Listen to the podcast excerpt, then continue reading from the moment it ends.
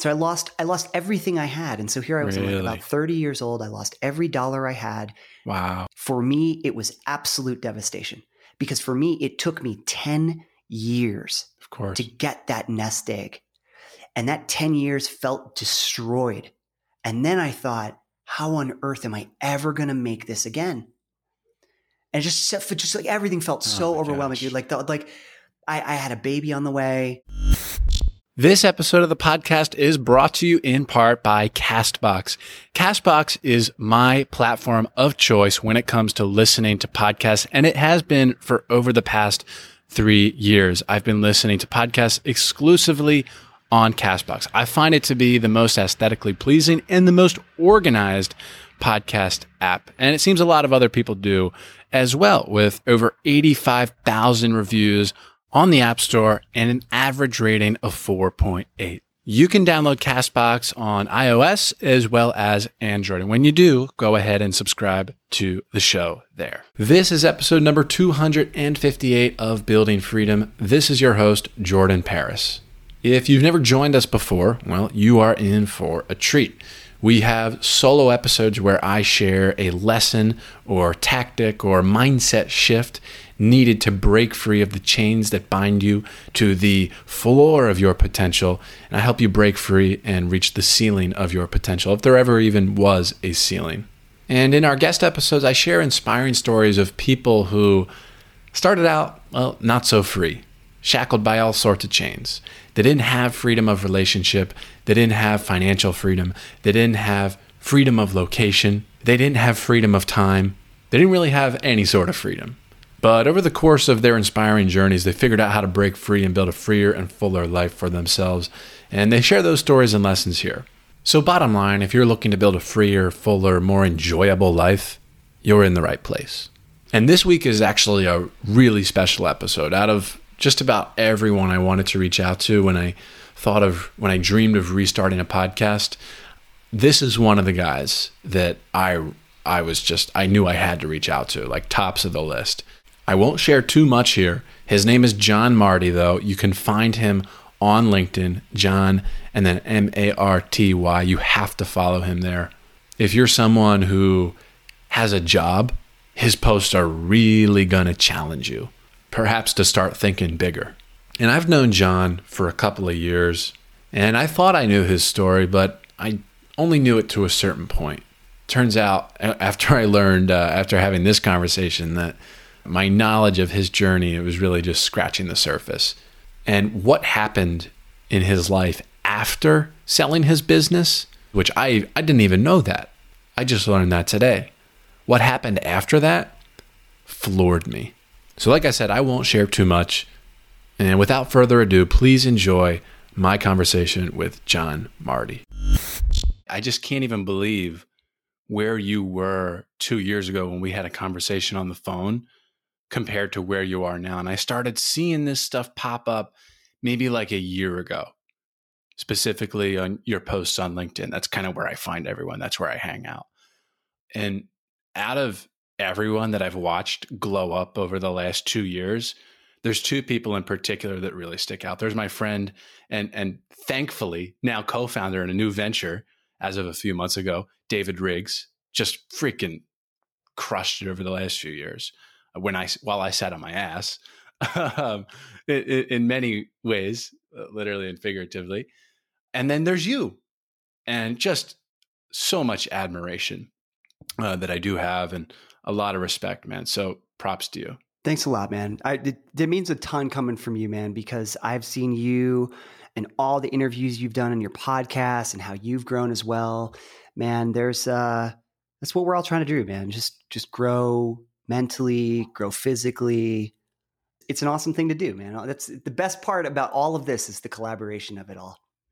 Really, the collaboration. I was going to say like, oh, the best part about it is probably that you're just having a ton of fun. Like I see you, you're having so much fun. Yeah, That's well- very obvious, but the collaboration part of it, that's cool too. Yeah, the collaboration. I mean, just the I was telling somebody earlier, it's just this there's uh I spent a lot of nights when I was a little kid playing Monopoly with my grandparents. And I just have these fond memories of like, you know, the strategies of like, you know, hopping around on these properties and you know, landing on St. James Place and having to pay my grandma. This world is so much fun and it's unconstrained. And I think that there, there's a lot of aspects we can talk about all the the fun pieces of this, but I wake up, I'm very excited about what I'm doing, and I don't see that ever going away. I think when you get into a new job, there's an excitement about getting a new job and new people and what have you, but then immediately you hit this wall of politics with this world, there's no constraints. With corporate, I could say, well, how do I grow? Well, the only mental model to grow with an employee mindset is to grow incrementally. I can get a bonus. One, one rung of the ladder at a time. One rung at a time. And somebody is dictating that growth for me, and my time is treated as a commodity. And so I believe in that world that if I just work longer hours, then all of a sudden I'll be able to make more money. And people equate harder work to the eventual success. And that's not how it works.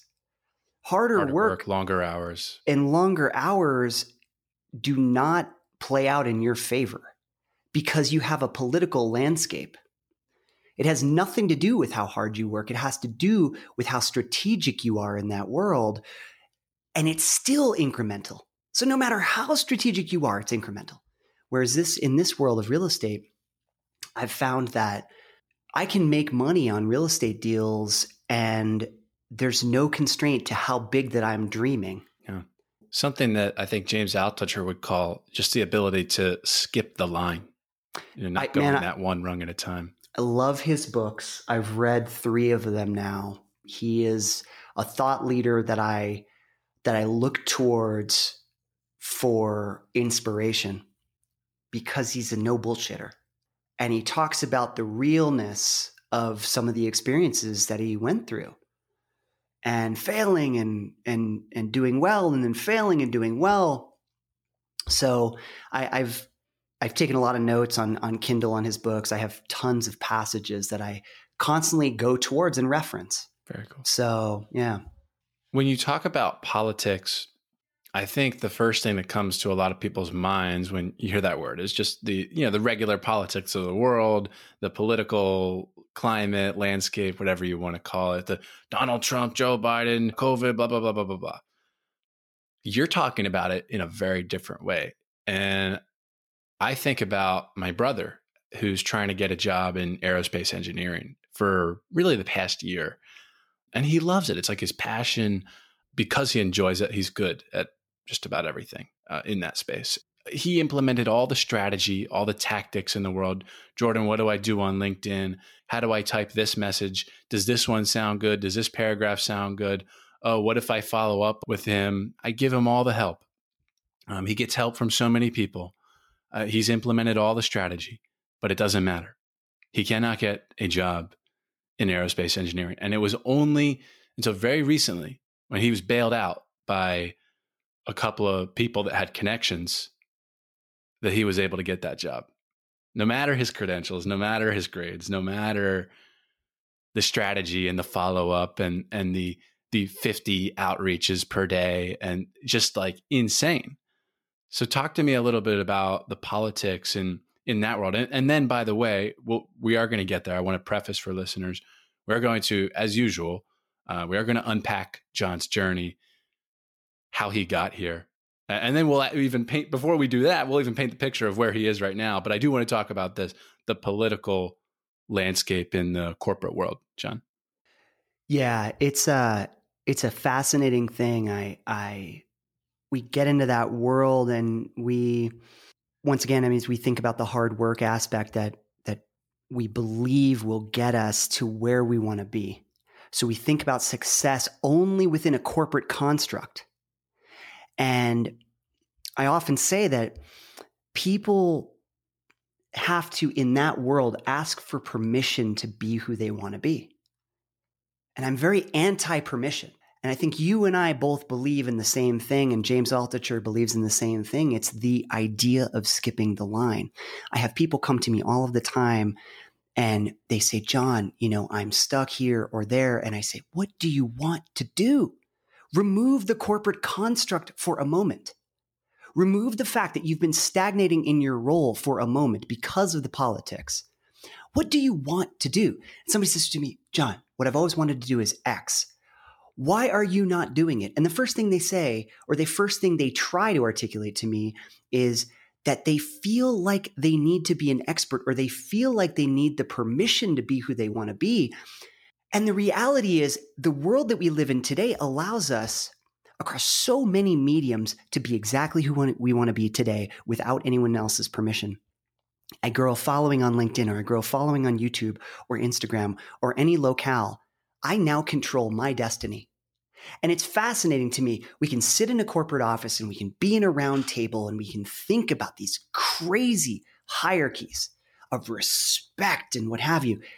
And there's no doubt that not all of those things are bad, right? People need jobs and there are great jobs out there and there are great people and inspiring leaders out there in those constructs as well. But the reality is 70% of people don't like their jobs because of the politics. And so we go into these worlds and, and we and we say to ourselves, oh man, you know, well, one day I want to be the VP. And you're like, man, that's maybe a 10 year horizon because somebody else is dictating that I have to grow slowly within that construct because Jane or Bob was in that construct for 10 or 15 years and got to the VP level. So we just assume that it's going to take me 15 years and no one else will allow me to grow faster than that. And that to me is ludicrous. Why? Why not start posting? I had a guy, t- I had a guy tell me, man, he said his dreams died a long ago. Mm. And I was like, my God, man, it just like hit yeah. me in the chest. Why have your dreams died? What, what is your dream? And he says, I've always wanted to be a sportscaster. Why do you need permission in this day and age to be a sportscaster at ESPN? There's only like five jobs there. You're thinking about it the wrong way. Be a sportscaster on YouTube. Be a sportscaster independent and talk about the, the stuff that you love. And then all of a sudden you're attracting people into your world. You cannot do that in a corporate construct. You do not have the leverage. And so everything from the belief that working harder or longer will get you paid more to the uh, political landscape of us believing that hey I, I want this meaningful job i'm going to go into amazon or facebook or google and, I, and i and and they people feel like because the pay is higher there that the meaning is higher there too. And it's not. It's the same pushing of paper. And it sucks because everybody wants to go in and they want to feel like they're doing something for people and they're solving big problems. And then all of a sudden it devolves into our VP wants us to do this initiative that has zero customer value. Why on earth are we here? Why on earth are we doing this? And then everybody says, we must do this. And our performance management is dictated by that. And you're like, but the customer over here, the customer wants this thing over here. And so then we become disenfranchised. And that disenfranchised feeling just continues to, you know, fester. But people don't believe that they can do th- something unconstrained because they, they've never been given the tools to do so.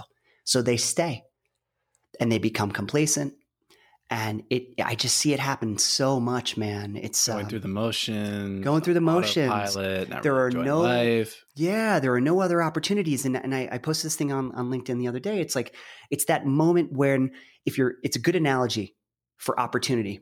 There's a moment when you're searching for a car and you identify one out of a out of a mix. You narrow to one. And then all of a sudden you see that car on the road everywhere. Of course. You see it everywhere and you go oh my gosh I never used to see this card. Now I see it every, it's because you're focusing on it. The same goes for opportunity. If you see opportunity within a construct of corporate, then that's the only type of opportunity you will see. Yes. When I go into real estate, all of a sudden I focused on it. I focused on it on a goal. And I said, you know what? I'm going to create this crazy ass goal of exiting corporate becoming financially free in two years. I'm going to do it through real estate. I have no idea how I'm going to get there. But that goal is making me subconsciously make actions towards that thing. And every day I'm going to just keep on getting 1% smarter, 1% better. And as soon as I started focusing, focusing on it, I started to see abundant opportunity. And then I said, my God, this is a different construct, a different way of thinking. But I only started seeing it when I started focusing on it. Yeah. And I want to talk more about this specifically the typical you know, corporate job path versus the entrepreneurial path, whatever form that may take. I do want to revisit that conversation a little bit later. But first, I want to I want to take this as a segue now. First, we're going to paint the picture of where you are now, uh, and I'm going to help you do that with a little bit with a post of yours, a LinkedIn post, and then we're going to unpack this journey. Okay. So it, here's this post: beautiful pictures of this beautiful house that you had flipped. Uh, $675,000 gross profit on this San Jose project that took three months to complete and only 24 hours to sell. Uh, our team collectively spent a total of 15 hours to get this project to the finish line between getting the home under contract, scheduling subcontractor crews, uh, blah, blah, blah, blah, blah. That 15 hours of time spent for 675,000 bucks or $45,000 in profit per hour worked versus salary in corporate that equate, equated to $200 per hour worked. Took so you took possession of the property says here on November 17th. You listed it on the market on February 17th, sold it on February 18th. The sale price was 1.9 million. And so the down payment that you had put down on this property in particular it was 220,000. Repair budget was 100,000 and then the purchase price off market, I think you purchased it for 1.225. 1225. So we I think we sold yeah. that one for 19. Yeah, exactly. Yeah. So you sold it for 19 and the gross profit was 675k. Yeah. 15 hours of work and you've just done this over and over yeah. and over yeah. and over again. And these we we've done these 30, nice pretty pictures to accompany it on the yeah. all these posts make it such a pleasure to read and look yeah. at. So man, just fantastic. I mean, this is your time to brag for a second. How many of these have you done? I, I think I saw yesterday you've acquired $50 million in properties. A lot of it, I think, I think you've flipped. T- tell, paint this picture for me. Yeah. So I'll paint the picture as of right now, and then I'll, I'll kind of go backwards so that people know where this started. This is one of over 30 homes. And this is one of over 30 homes just since September of 2021. Yeah. So not even pe- a year. Not even a year. So people could be listening and like way later, right? To think about this as like six months to hit that.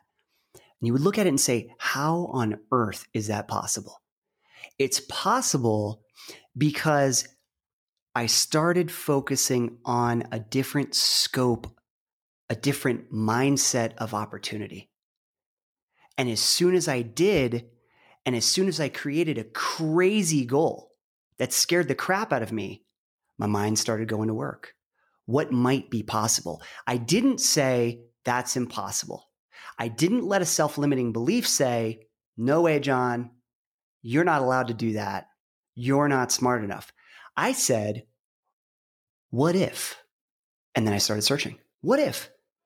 What's the worst that could happen if I try? And it's a lot of like positive self talk. You know, sometimes it could be a little crazy. You know, you find yourself talking negatively to yourself and you're like, wait a second, shut the hell up. No, you got this, man. You know? And uh, it's almost like I have a, a, a like a coach on my shoulder. You're doing good, man. Keep going, keep going. You got this. 1% better today. Good job. And so there's there's been a, a massive amount of acquisitions. We started this about two years ago myself, Sarb, with a building partner, and uh, my good friend, John Njaku. He and I have known each other since middle school. Um, we went to middle school together, we playing Sega Genesis with each other in his basement. So, you know, he John and John for the people. the Johns, man, the Johns. So like a law firm. Yeah, the John and John law firm. Uh, he, by the way, he's a Stanford graduated law uh, lawyer, and uh, very smart guy, but we've known each other since we were we were little. He approached me and he knew because I had been putting stuff out into the world. And this is where this whole idea of living unconstrained comes from and why I think it's so important to put yourself out into the world because the world responds and comes to you. So I started talking about financial freedom and he goes, Johnny, do we need to, we need to chat. So he calls me up And he says, I, I really want to start a real estate fund. And I said, okay, okay, I don't know anything about that. Full transparent. I know nothing about that, but you have a master's in real estate development. You're a lawyer. I have the social media presence that I've built over the past six years. I love the relationship building side of things. This is my wheelhouse, man. And it fits with my message of my discontent with, uh, with corporate. So he said, let's invest. So we invested some money with, uh, with Sarber Building Partner, just doing basic flips. And, and I mean, this, I mean, well, we're talking basic, man. Sarb was just getting started. He's 24 years old, mm. had no capital. We came in, gave him a little bit of capital. He's excited, gets the deals going. And I said, okay, we can maybe do this at scale. So I I put up a website and I put on the Amazon hat. You know, it's ironic. My discontent with corporate also allowed me to set myself free. Yeah. Right? That eh, that that corporate job gave me tools that I didn't have before. And it gave me tools to become analytical. So I'm very grateful for those tools, but I, I don't want to stay in that environment, right? So I went ahead and put the website up and I said, let's put one flip. And I put the experiment hat on. Back to the James Altucher side of things, right? You experiment and test, experiment and test as much as possible until something sticks. I had a hypothesis and I said, people would be interested in funding these homes and the time horizons are very short. People are flush with cash uh, from the economic circumstances, whether it be the stock market or what have you, and, and, and equity growth in their homes. And I think we can really make a run of this. So one house put up there is about a two hundred thousand dollar raise, and it within four days I raised the money, and I was like, "Really? How, right? Two hundred grand? I just really?" And just a couple people believed in me. I said, okay, let's put another one up there. So next day, we put up another house, another 200 grand, another four days. And fast forward a couple months into this process, and I'm talking, we're like three months later, not, not like a year. Three months later, we put a house on the website, $500,000, $600,000, $750,000 raise, two hours funded and then and at that point we knew we knew we really had something. I mean, we're I think we're over 10 million uh, in capital raised so far, over 50 million in acquisitions. Now it's getting really interesting because family offices are starting to come to us. And I didn't even know what the hell a family office was. All of this stuff is fresh, man.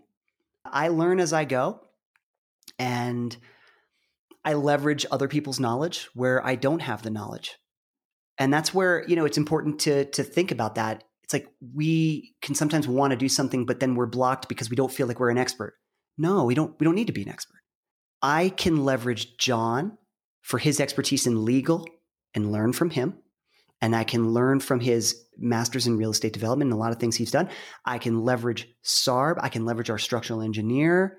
I can, so i have massive knowledge just aggregated around me. Yeah so wherever I need it, I can I can plug into it. So these family offices, they come they come out of the woodworks, and and I didn't even know what it was. They're very hard to find. They are basically imagine like a LeBron James or a Steph Curry or Google exec who has lots of money. Well, they have a team of people managing their wealth. Yes. Wow. Twenty four seven, and they're hmm. deploying mm. that wealth. And these family offices can be small, four or five million dollars of, of net worth uh, that they're deploying into different strategic projects 20 million, 50 million, 100, and then some are in the billions. And we talked to a firm the other day, and the light bulb just totally went off for me a week ago because we were pitching $8 million portfolio. And for me, I thought 8 million, big money. Yeah. And they said to me, we don't cut check sizes for anything under 50 to 75 million. So when you have a deal like that, come to us. And then we said, help us understand what makes you want a deal like that? What makes it attractive? And then all of a sudden, now I have the criteria, I have the keys in my mm-hmm. hand to find a deal. So then I started going out to architects and big developers and saying, What do you got in the pipeline? And I uncover, holy crap, I get a 197 unit Nashville deal, $65 million, teed up, two months away from being completed. The developer, you would, you would think, why would a developer want to get rid of a project like that? Well, just come to find out that he's building a $300 million theme park. And that $65 million deal, he's just got to get off his plate. Mhm. And so you start asking bigger questions, and then bigger opportunities start coming. And so that's that's where I see things going is the fascinating opportunities of brokering massive deals actually is easier, ironically, than any initiative that I have to just trade 2,000 hours a year at in corporate. Like the politics of moving a single button or changing a color or changing a font at Amazon or Google is a nightmare. And yet, all I got to do is pick up a phone and broker a deal, and I can make half a million dollars? A phone call? And leveraging other people's money and other people's time, and Un- other people's knowledge. Unreal. Unreal. It's mind it's mind boggling, especially yeah, the numbers that that you're talking about. yeah. And let's go back. You planted a seed for everyone. You mentioned Amazon. Of course, I knew that. You worked at Amazon for a number of years. When, and I know the point at which your friend came to you, you already mentioned that, but when was this dream really implanted in your heart?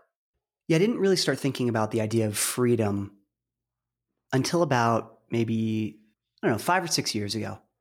Because I, I went I went through a real difficult spot in 2014. And um, I had come off of I had a, I had a company, not a sexy startup by any means. It was an electronics business. I was doing car audio and home theater. Okay. As like a mini Best Buy, small town, grew to a couple million dollars. Sounds sexy, right? But I didn't make a ton of money because I had 10 employees. And, uh, and I think that's what a lot of uh, uh, people don't understand the entrepreneurial world. I think Yeah. there's a threshold or a type of business uh, in the entrepreneurial world. It's more like you've bought yourself a job. Well, that's what I did. I technically found myself in a, in a place where I've bought myself a job and I was enslaved to being there every single day. Yeah. Of course. Right? I didn't have a system. I was just an operator. Of course. Uh, and that that's difficult. But anyway, so did that, grew to a couple million dollars in sales, learned a lot uh, about managing a team and what have you. Sold it, had some money, not a massive amount of money by any stretch. Took that money, put it into a second company. Company failed. I tried to do a startup for software development uh, in home automation technology. Did it didn't work out for a lot of different reasons. It was in Miami, and uh, so I lost I lost everything I had. And so here I was I'm like about 30 years old. I lost every dollar I had, Wow. even though that money was not a big amount of money in the grand scheme of things. For me, it was absolute devastation because for me, it took me 10 years Of course. to get that nest egg. And that 10 years felt destroyed. And then I thought, how on earth am I ever going to make this again? And just, just like everything felt Oh so overwhelming, gosh. dude. Like, the, like I, I had a baby on the way. I'm in Miami. I have to move back to Colorado. We move into this house that basically my in-laws gave us, you know, to, to live in there. We were paying just a few hundred dollars a month for rent in this little 900 square foot place and, and 900 square feet can be a mansion if you live in Singapore or whatever. So caveat, 900 square feet is a very, very tiny place in, in this, in this Colorado area. And, um, I, I couldn't get a job anywhere like, like your uh, brother, brother, right? It was your brother Mhm. talked, and I couldn't get a job anywhere. I was too much. I, I showed myself too much of as, as a generalist, and I applied to hundreds of jobs. Couldn't get anything. Wow. I After building and selling a company, it's insane. I even applied to Hmm. companies that were exactly like what I was doing, and I was like, man, this is the twilight zone. And they just kept thinking, well, you. The, the sentiment was that you're going to steal our ideas and take them away or some, some ridiculous Mhm. stuff because you're not an employee, right? You are you are a founder, which is like, no, dude, I just need a job, please. Anyway, uh, my bank account drew to zero. I started working at Best Buy, wow. twelve dollars an hour. Wow. I That's walked- insane, man. I uh, walked Humbling. in there. Yeah, man. This episode is sponsored by Riverside.fm. People always ask me, how do you get your podcast sounding so crisp and clean? Well, Riverside.fm is one of the best tools to get your podcast sounding super professional. It is the easiest way to record podcasts and videos in studio grade quality from anywhere in the world, all from your browser. So it's super simple too. And at the same time has super advanced features like recording both audio and video locally as opposed to over the internet. So the end result is that you and your guest sound like you're in the same room. So visit riverside.fm and use my code Jordan, capital J, to get 60 minutes free recording and 15% off a membership plan. The 15% discount is applicable to yearly plans or the first three months of monthly plans. Riverside.fm, code Jordan, to get your podcast sounding crisp, clean, and professional. We've got a very different kind of sponsor for this episode, and it's the Jordan Harbinger Show, which is a podcast you really should be listening to. And I know that every day someone tells you you just have to listen to some podcast, and you nod and you say sure, and then you never really listen to it. Don't let that happen here. Jordan Harbinger was actually a guest on this show. I talked to him when he was just starting out the Jordan Harbinger show. It went on to become a smash hit, like millions, millions, millions of downloads every single month. Apple named it one of its best podcasts in 2018. And two episodes that I listened to very early on that still to this day, four years later, still stick out to me one of them is episode number 28, James Fallon, How to Spot a Psychopath. And then episode number one, Frank Abagnale, Scam Me If You Can. Frank Abagnale, if you recall, was the subject of the really great movie called Catch Me If You Can. Look, plain and simple, supporting my sponsors helps me make this show for you as best as possible. If you go and download Jordan's show after hearing this ad, he'll continue shoveling money in our direction. So show the Jordan Harbinger Show some love. Search for the Jordan Harbinger Show. That's H A R B I N G E R on Apple Podcast, Spotify, Castbox, or wherever you listen. Thank you for the support. If you're looking for a new podcast to add to your tool belt, your repertoire, then I've got the one for you. True Underdog with Jayson Waller. Raised in a trailer park with no clear path to success, kicked out of high school multiple times, and faced with becoming a father in his teens, Jayson is literally the definition of a true underdog. And today, Jayson's the CEO of Power Home Solar. He's got over 2,000 employees, so obviously a breadth of business experience that we can all learn from. On the True Underdog podcast, which by the way has over 180,000 subscribers, he's interviewed Kevin O'Leary, Rick Ross, Barry Sanders. So again, if you're looking for a new podcast similar to this because, you know, I don't release episodes as often as you may like me to, perhaps, well, True Underdog with Jayson Waller, that's a great podcast for you. Subscribe on Apple, Spotify, Castbox, really whatever platform you like to listen on, the one you're listening on right now. $12 an hour. Wow. I that's walked, insane, man. I uh, walked Humble. in there. Yeah, man. I uh I walked in there and was like, I need a job. And the manager at the time was like, sure, great. Mm. They're looking at me as a deal. They're like, wow, you're going to work for $12 an hour? Unbelievable. Start tomorrow. right. So I got my little Best Buy shirt on, man. And, and, um, you know, I started to kind of try and figure out how to reinvent myself. But that, the reason why I build up to that is because it was a moment that broke me out of the psychology of be an employee, work up a ladder and do do that thing, right? Go get the school, go go go up the ladder and I just started thinking differently because I was I was just a mess. And so I, I, said, well, I need to reinvent myself. Who am I without my job? And I started to look at like my self worth, not deta- not connected to what I did for a living. And all of a sudden I said to myself, well, geez, that's kind of freeing. What's the next step of that? Well, I need to, I need to make, I, I need to make some money. What do I really want? And I spent like six years, dude, writing and writing and writing and just like focusing on like, what do I want? What is the, what is the sentence? What's the work back strategy for what I want? And I came to this conclusion that what I wanted was to be free.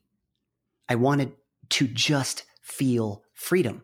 I didn't even know what that through line. me- Yeah. I didn't even know what that meant. But I said, I need to make a lot of money first. Mhm. How do I do that? And I need to parlay that into something that can leverage me even further. So I'm a big proponent of finding leverage in life. And um, I just kept looking for the leverage, looking for the leverage. I said, you know, big tech could be a win. I don't have any connections. I'm a little like nobody from Ohio. How do I get into big tech? So I just kept researching, researching. And I created my personal brand and I found other ways to get people to come into my world. And that's where LinkedIn and some of these other strategies came into play. And and then from there, I had a new horizon and I just kept asking myself bigger and bigger questions. Wow. Dude, I didn't know the, anything before Amazon. Yeah. So Yeah, when man. does that even come into play? Dude, the Amazon the Amazon thing comes into play. Just fast forward from Best Buy. I got the reinvention. I dude, I took out student loans to get an MBA. I Mm. took out student loans to go, to software development school. Do you still do you still believe in uh you still believed in education like that at the Uh, the- formal the- education? The only reason the only reason I did, man, is Ah. because I realized there was a box checking event Right, of course.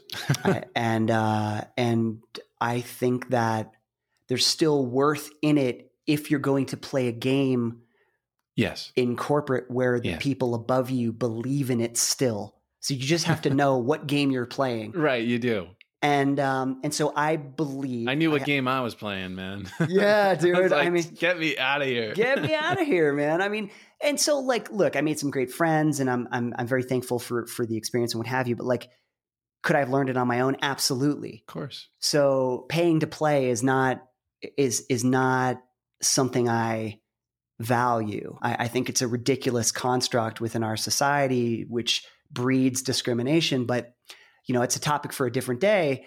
And I, but but anyway, so I did those things. Got into American Express. So I got I literally got my first six figure corporate job at like 34.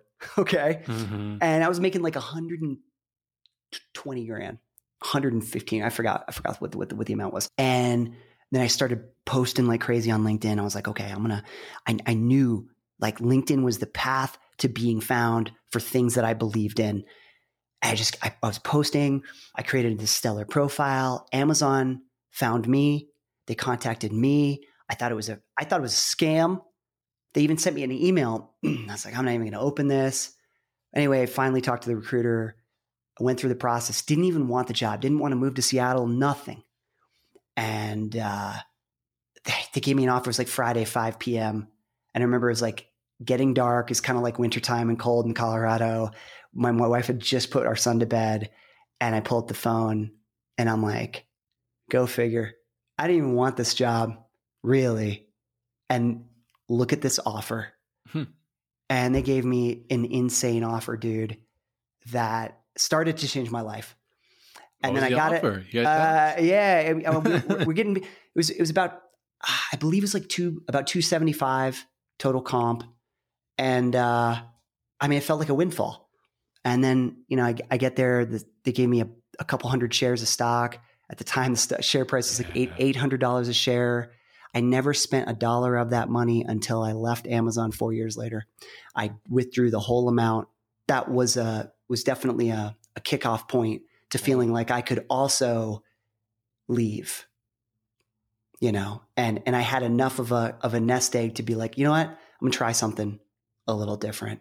Yeah. So why what strategy went into when you decided to leave? When so when was that and and why did you pick that point to leave? Well, okay, so four years at Amazon or a lot of these tech companies is kind of like a cliff. They they call it the cliff, and uh, it's where your stock package kind of is drained from the initial offer, and they they kind of try to string you along with smaller carrots. But most people try to leave and go get a better offer. I actually did leave. I left and got a better offer, and I went to SoFi. And not a lot of Oh, people. I didn't know. realize you had another job after that. I did, thought man. that was your total No, go into no. entrepreneurship. Eh, No, no, Very interesting. So Yeah, this went- is in between the time when we first talked, uh, like two summers ago. You were still at Amazon. Still So at you left. Amazon. You- okay. 2021, I started working for SoFi. Now, keep in mind, some of this real estate stuff is happening behind the scenes, right? Mm, Because I, I still had this like gotta figure this out. Gotta find the financial freedom. I don't want to trade 2,000 hours a year of my time with an employee uh, mindset within this construct. I need to find leverage. And so that stuff was going on behind the scenes. I joined SoFi. Let's just say that I was there for three months. Both my parents got COVID. Dad was in the ER four weeks into me joining that job. And I just said to myself, man, screw this. There was some weird initiatives going on, some weird stuff going on. I'm like, I, I can't, I cannot do this mm-hmm. anymore. And that was it, dude. March or like June, I think it was about June last year where I was out. I had spun up that website for that real estate stuff September 15th. And from September 15th to today, there's that 50 million. Are you saying a year ago you were still in a job? Yep. Did I hear that? Or yep. did I miss? Oh, okay. it just didn't really very cool. You know, what's yeah, for people to hear what's possible. Yeah, man. Like just a, a, a, quick ascent. And this is really, uh, uh, this is your second ascent too. You know, you had that first one probably in your late twenties, yeah, early thirties when Mid you built late. and sold that company. I mean, man, the second ascent's got to be like it's definitely different, right? Definitely different. Yeah, and it feels. You know what, man? It just feels. There's not a lot of like. I think if this would have happened in my 20s, there, there'd probably be a lot more ego and involved sure. in it and what have you. And I, I've gone through the roller coaster as many people have and as many people will, because we all go through those roller coasters. I just, I temper that with just a massive amount of gratitude yeah. because, you know, it's just, it's just nuts, man. You know, it's hard for me to believe, really. Uh huh. Well, I commend you. Let's talk about real estate. I do yeah. want to talk about that. Yeah. I already have an idea just based on our conversation last year. Yep. How the F are you acquiring all these properties? You're surely not the one making the cold calls. Not that I'm saying you'd be bad at it. You sure you'd be pretty damn good. Thanks. That man. wouldn't be a valuable use of your Thanks. time. Yeah. So how's this all happening? Yeah. So I'll I'll I'll tell you the whole thing, man. I'm an open book here. There are wholesalers. A lot of people don't understand that they're or or not that they don't understand. There are a lot of people who are, you know, working their day jobs and they they think like, they need to go on Redfin and they need to search for properties that are on the market.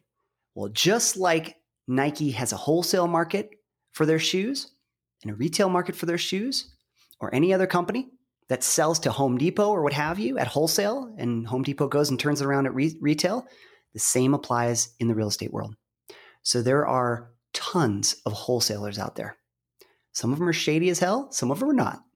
Goes for any industry, right? Yeah. And you find a couple of them. And what wholesalers do is they do all the door knocking. They know the neighborhoods, they canvas. I don't want to get involved in that. Let them make their 20 grand or 50 grand assignment fee to hmm. me. So prior to closing, so they'll go to somebody's house and they'll go, hey, we'll do a quick close, 15 days, and they'll have a clause in the contract. The clause in the contract will say, we, we have the ability to, to reassign this to somebody else. So then they call me and they go, We got a deal. So we go to the property, or Sarb goes to the property because I'm because I'm in Denver. So he's the eyes on the ground. And he says, Yep, numbers work. And we do a basic cost per square foot calculation of what, you know, what the estimated value will be afterwards. And we can get some, you know, we we we have some uh, appraisals and, and things that, that we can leverage for 600 bucks. You can get an appraisal and they'll tell you exactly what they think it's going to be worth conservatively. So we work backwards and say, hey, there's this much profit in the deal. And, and we can talk about some of those details uh, after this piece. But they uh, assign that contract over to us. We pay a slight premium, but it's never on the market. So we don't pay a huge premium. And then there are uh, a number of realtors as well. There are plenty of realtors who have been in the game for 20 years and they are the top of the funnel and you think that they're just in the business of listing homes on the market and touring and what have you. No, they also have access to all of the off market deals. And so you find a couple of these top agents and their whole agency, from the broker down and all the individuals who work in the firm, they do powwows every week and they say, hey, here's the off market ones, here's the ones coming. And so they all know what's going on. And there's a lot of reasons why certain properties are off market they are in horrible condition. Yeah. Yeah. And not suitable for the market. they're not they're not suitable. And and also the, the main reason they're not suitable is because the large majority of people buying a home are first time home buyers or they're living in the home. Well, Mhm. traditional banks are not going to give you a 30 year mortgage on a house unless it's in livable condition. And there's a bunch of criteria that they have set forth. But so they're not going to put it on the market and they're going to make a quick buck by making a couple phone calls, right? They that realtor can can make 30 grand, 50 grand by literally making a call. And once again, it's an industry that doesn't commoditize time. We in this world can pick up a phone call based on relationships and make a hundred grand.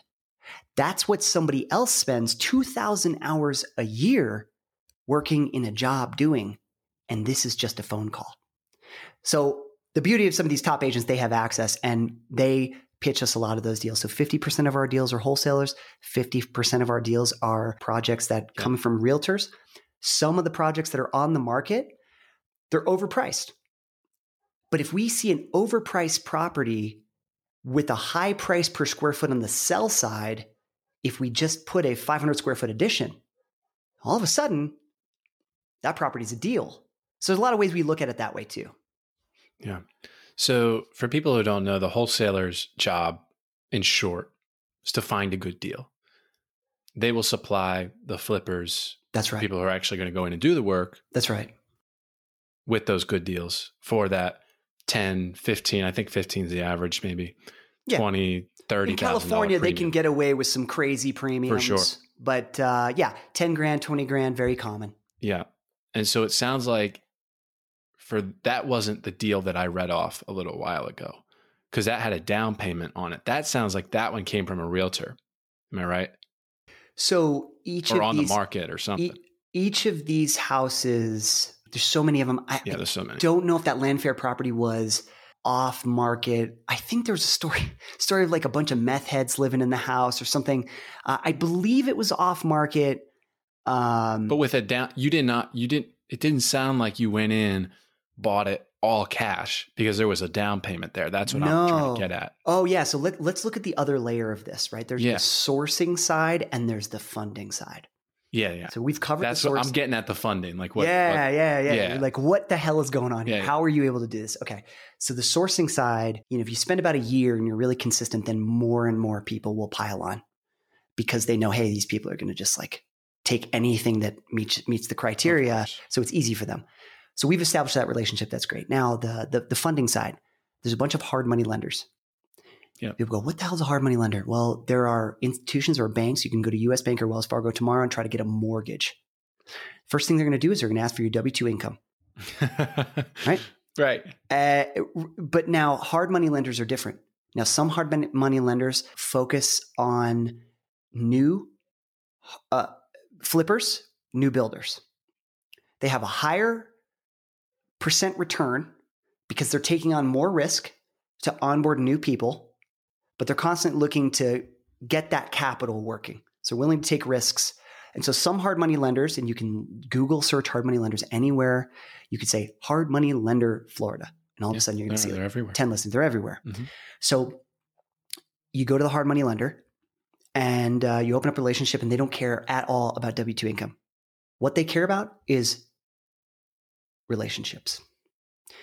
That's it. They care about relationships, which is fascinating. And one builder about two years ago, he said to me, John, you need to become bankable. And I didn't know what that meant. He says, "You- you need to have a relationship. You need to get one small deal under your belt so that these institutions trust you to deliver. And then all of a sudden, every single capital firm in the country will start calling you and competing for your business. And they will throw money at you as long as the deals make sense. Oh, so even like a traditional bank?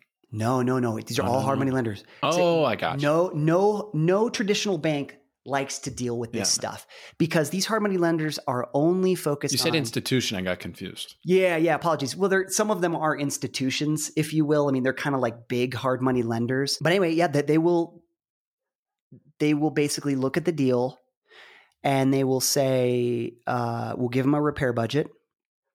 and they will say, okay, the ARV, the after repair value is 2 million and you bought it at 1.5. Seems like there's a big enough spread in the deal. Uh, this is de risked for us. We'll happily capitalize this at 85% to value of the finished product. So they'll give you the funds to do the rehab. They will give you the funds for 85% of the deal. And then of that 15% remaining gap funding, Yes. we can do two things. We can put our own money into the deals, which many deals we, we do, or we put it into our community and our community fundraises it.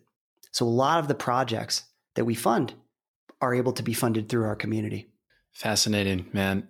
And I've been in this world for a year as well, not nearly with the same results as you. you you're like literally it's just insane. Insane, inspiring, whatever word. I've used it. Thanks, a man. A couple different words. Appreciate it. But and there's so much more for me to learn from you. So, so, so, so, so Anytime, much. man. Happy to happy to chat. Yeah.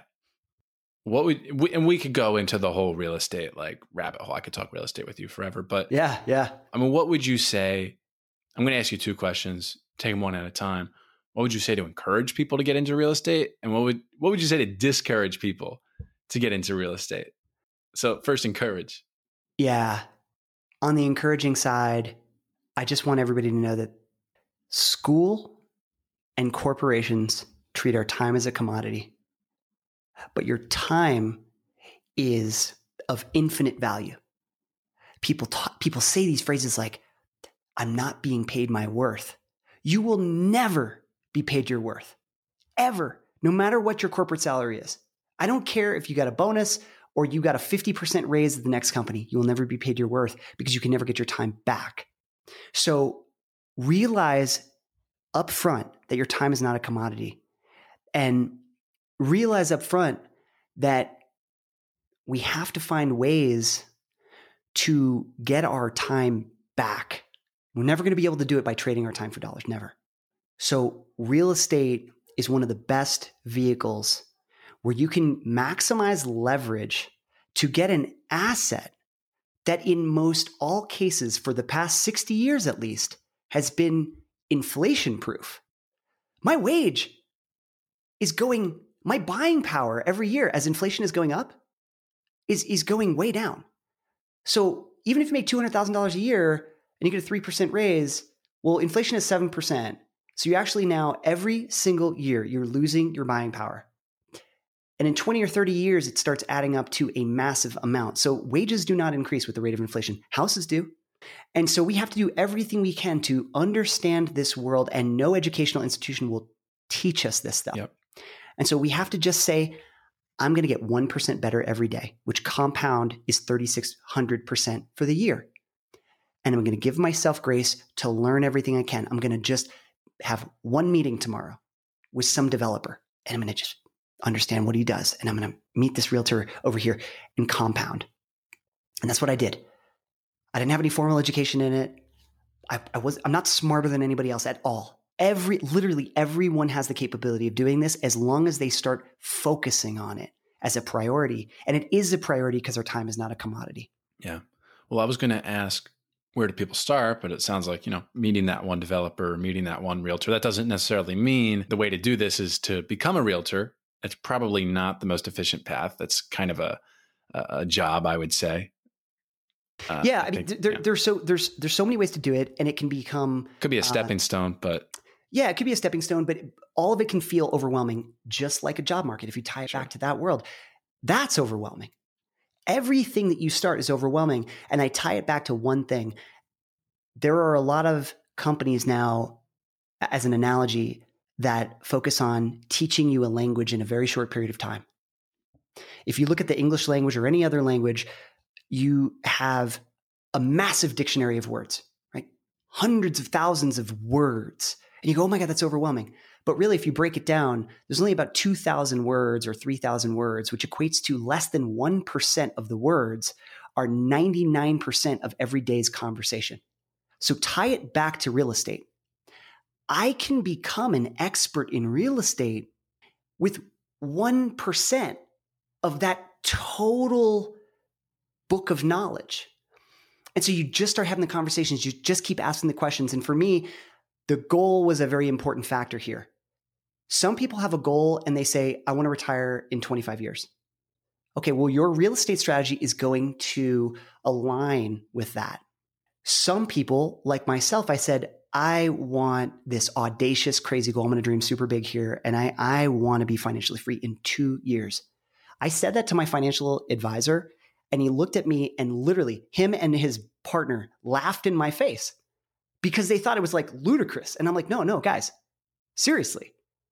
So my goal dictated the type of real estate strategy I wanted. Why did right. we do flips? We did flips because we wanted faster cash. We wanted to build up a nest egg of cash as fast as possible so we could have a runway. So think about your goal first. What is your goal? And if you have a big audacious goal, your strategy of, hey, I might want to just do rental properties yeah. at $400 cash flow here or there. Well, great. Maybe that works for you. Yeah, for sure. That's definitely uh, my path. My path isn't necessarily like building the big nest egg. It's just like financial freedom in the sense that your expenses are four thousand or five thousand a month, and your income is yeah, you know, ten thousand a month. That's right. I don't really quite, quite a bit. More. I don't really. For me personally, in my life, I don't know that I really care about the you know the massive spreads. I like the just living comfortably each and every day, each and every month. You know, um, you know so that funny? that four hundred dollar a month cash flow does excite me.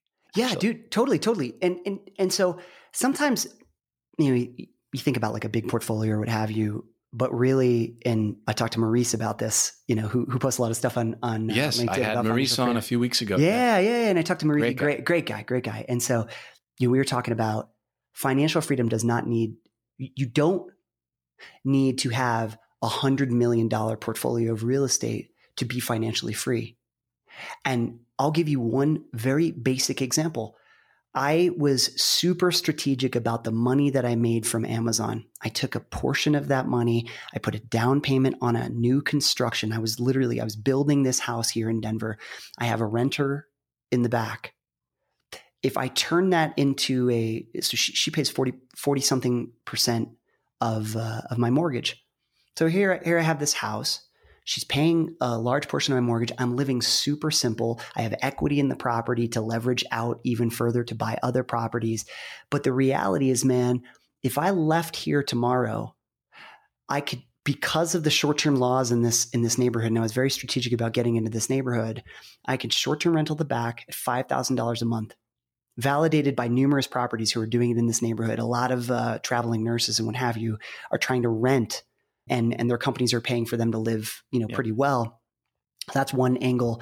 I could rent my main house short-term rental. In total, I could make a net cash flow on this house monthly 10 grand net after all expenses because of uh, how I was strategic with just one property.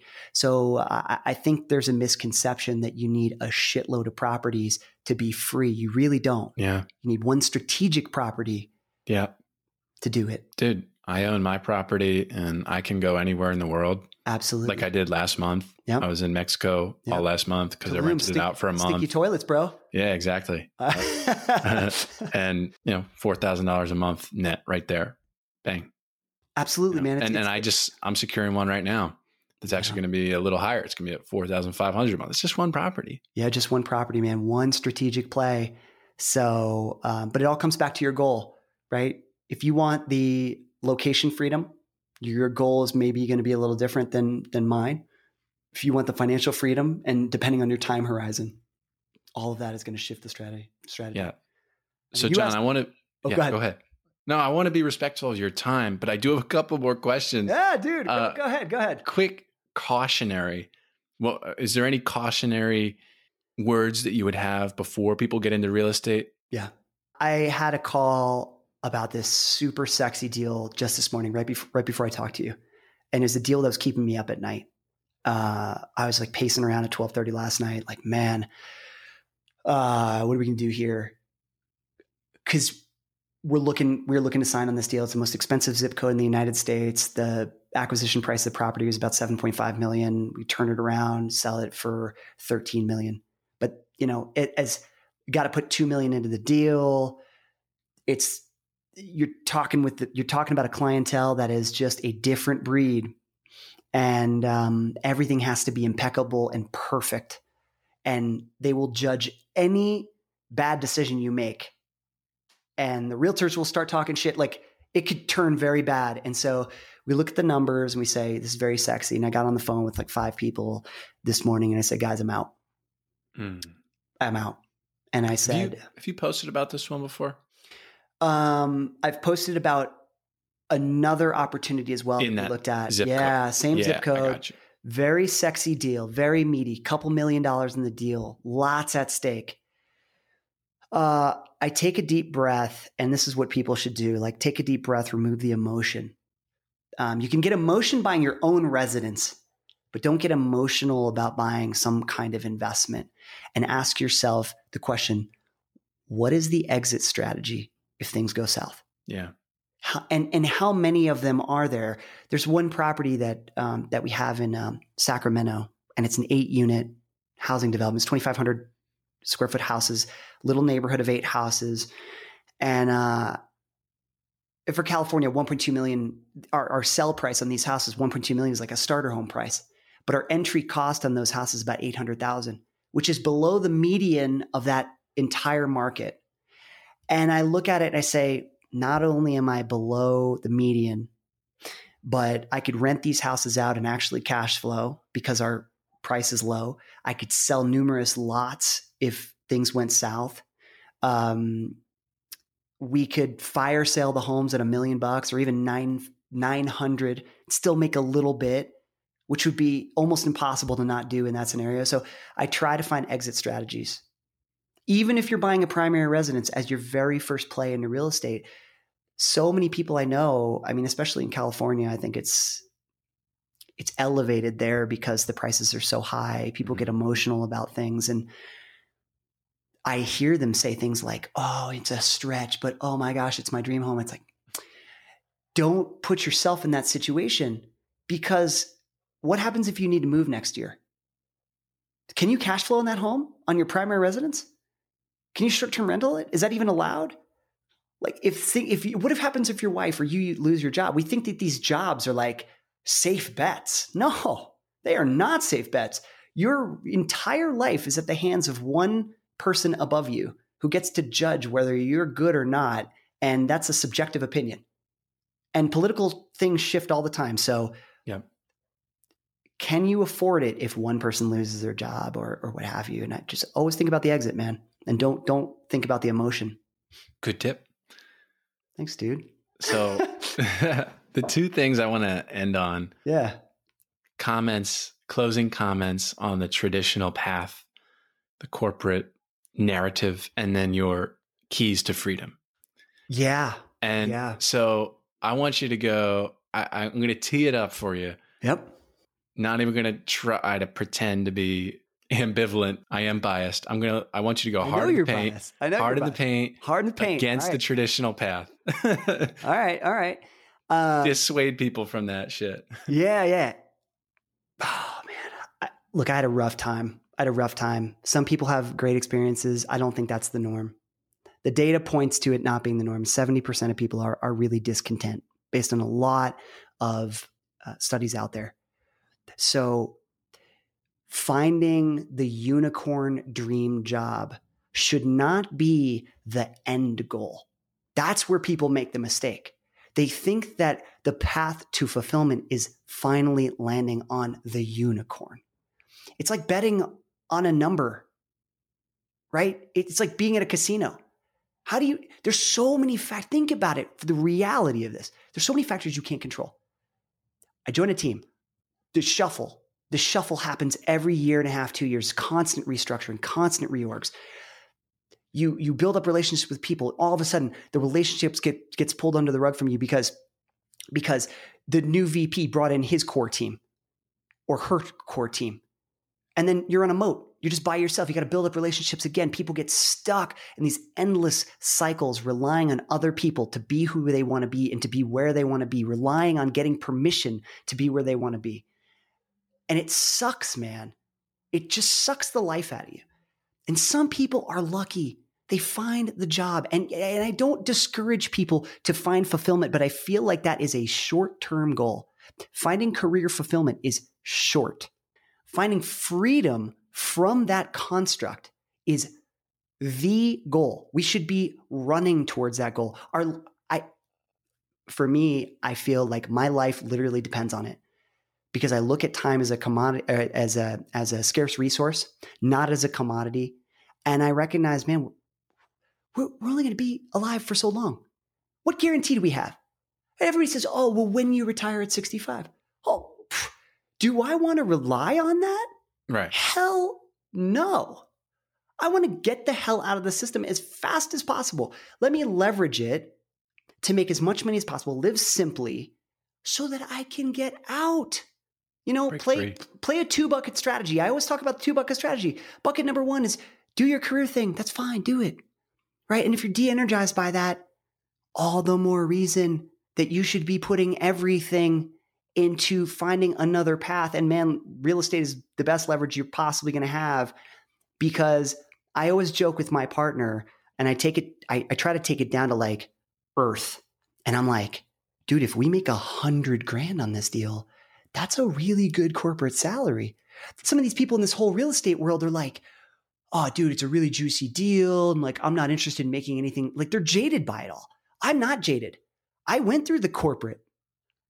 I look at a hundred grand and I go, I know how hard I have to work in that vi- environment. I know that I got to work 12 hours a day and I got to be praying to God that the whole sphere around me gives me a solid performance review based on all of their friggin' subjective opinions so that I could irk out 10 more grand. No, Mhm. no. Right? That's not that's not the way that we should be looking at life. And if you think about life is super short and that time is finite, then you start waking up and you go, "Holy shit!" You know, I, I like a lot of Greek philosophers talk about like you should focus on death, and it sounds morbid to us in in, in Western society. We focus on death, but like, do because all of a sudden you wake the hell up and you go, "Why am I doing this?" I got a buddy. I got a buddy in. Uh, I won't give it away. I won't say the location here, but I got a good friend from college, and he constantly says to me, "John, like." I'm just, you know, kind of going through the motions. Like, I got a good job. I'm like, dude, think bigger. Life is short. He's like, but I don't know what else to do. I'm like, your life depends on it, man. Like, you're literally going through the motions every day. Time is accelerated. You wonder where the past 10 years has gone because you're doing the exact same crap every single day on autopilot. Most all jobs in about one year, we can totally be on auto- autopilot. I remember at Amazon, I'm like, oh my God, here's another one of these meetings. Okay, I'm going to do my workout while this meeting is going on Mhm. because nobody's ever going to call me. It's just ludicrous. So, anyway, I was in the paint. How'd I, how'd I do? I'm with you. Uh, you did good. You All did right. very good, All right. as always. And Thanks, dude. uh, people should follow you on LinkedIn, John man. Hardy. You go really hard over there. I go hard. I really, uh, it, you're like my, you just embody my entire, my, my spirit. I'm, I'm your Your spirit animal. LinkedIn. You are my spirit animal. I was going to say that, but I didn't want to sound too weird. But thanks for saying it. It's all right. I'm your spirit unicorn.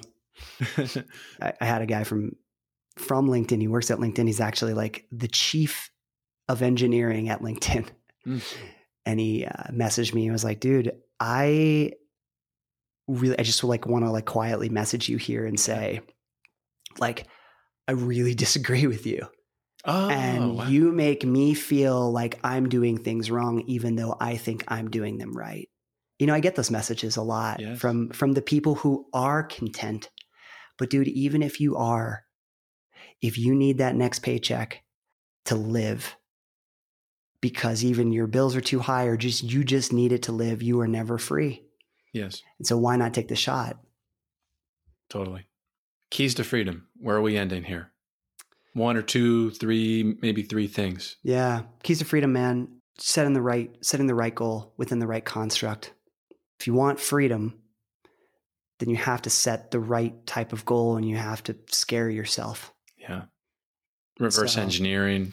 Reverse engineering. That was kind of that was, that was definitely a through line of, yeah. of reverse engineer conversation. Yeah. what you want and try to think about it without a construct. Because what you want is happiness. And then all of a sudden, you have a societal script that gets plugged in. Oh, well, happiness means go to school, get the job, get a good paying job, get all this stuff. We've heard this narrative a million times, right? But subconsciously, that is what we are all thinking behind the scenes because we don't have another script. We don't have another program to think about. We've never been taught to not commoditize our time. And we're never going to be taught that either because there's utility. What's good for society is not good for you, right? There's utility in everybody working all these jobs. Yes. We need these services. We need these things. We, right? There's utility, but there's a small percentage of us who are going to wake up and say, I really want freedom and I want it now. Yes. And if you say that, then subconsciously your brain is going to start working on meeting people who have it already and getting inspired by people outside of the employee construct. Beautiful spot to end on. John Marty, you're the man. Thank you very much. Thanks, man. Great to be here. There you have it, my friends. This has been another episode of Building Freedom. My only hope for this podcast, my aim is that this inspires you to build a freer, fuller life, one where you're not enslaved by a business, whether that be your business or any other business, whether you're a business owner or self employed. The aim of this show is to help you build a freer, fuller life. And there are many ways to do that. And that's what we showcase on this show each week. Thank you so much for listening. And until next time, be well.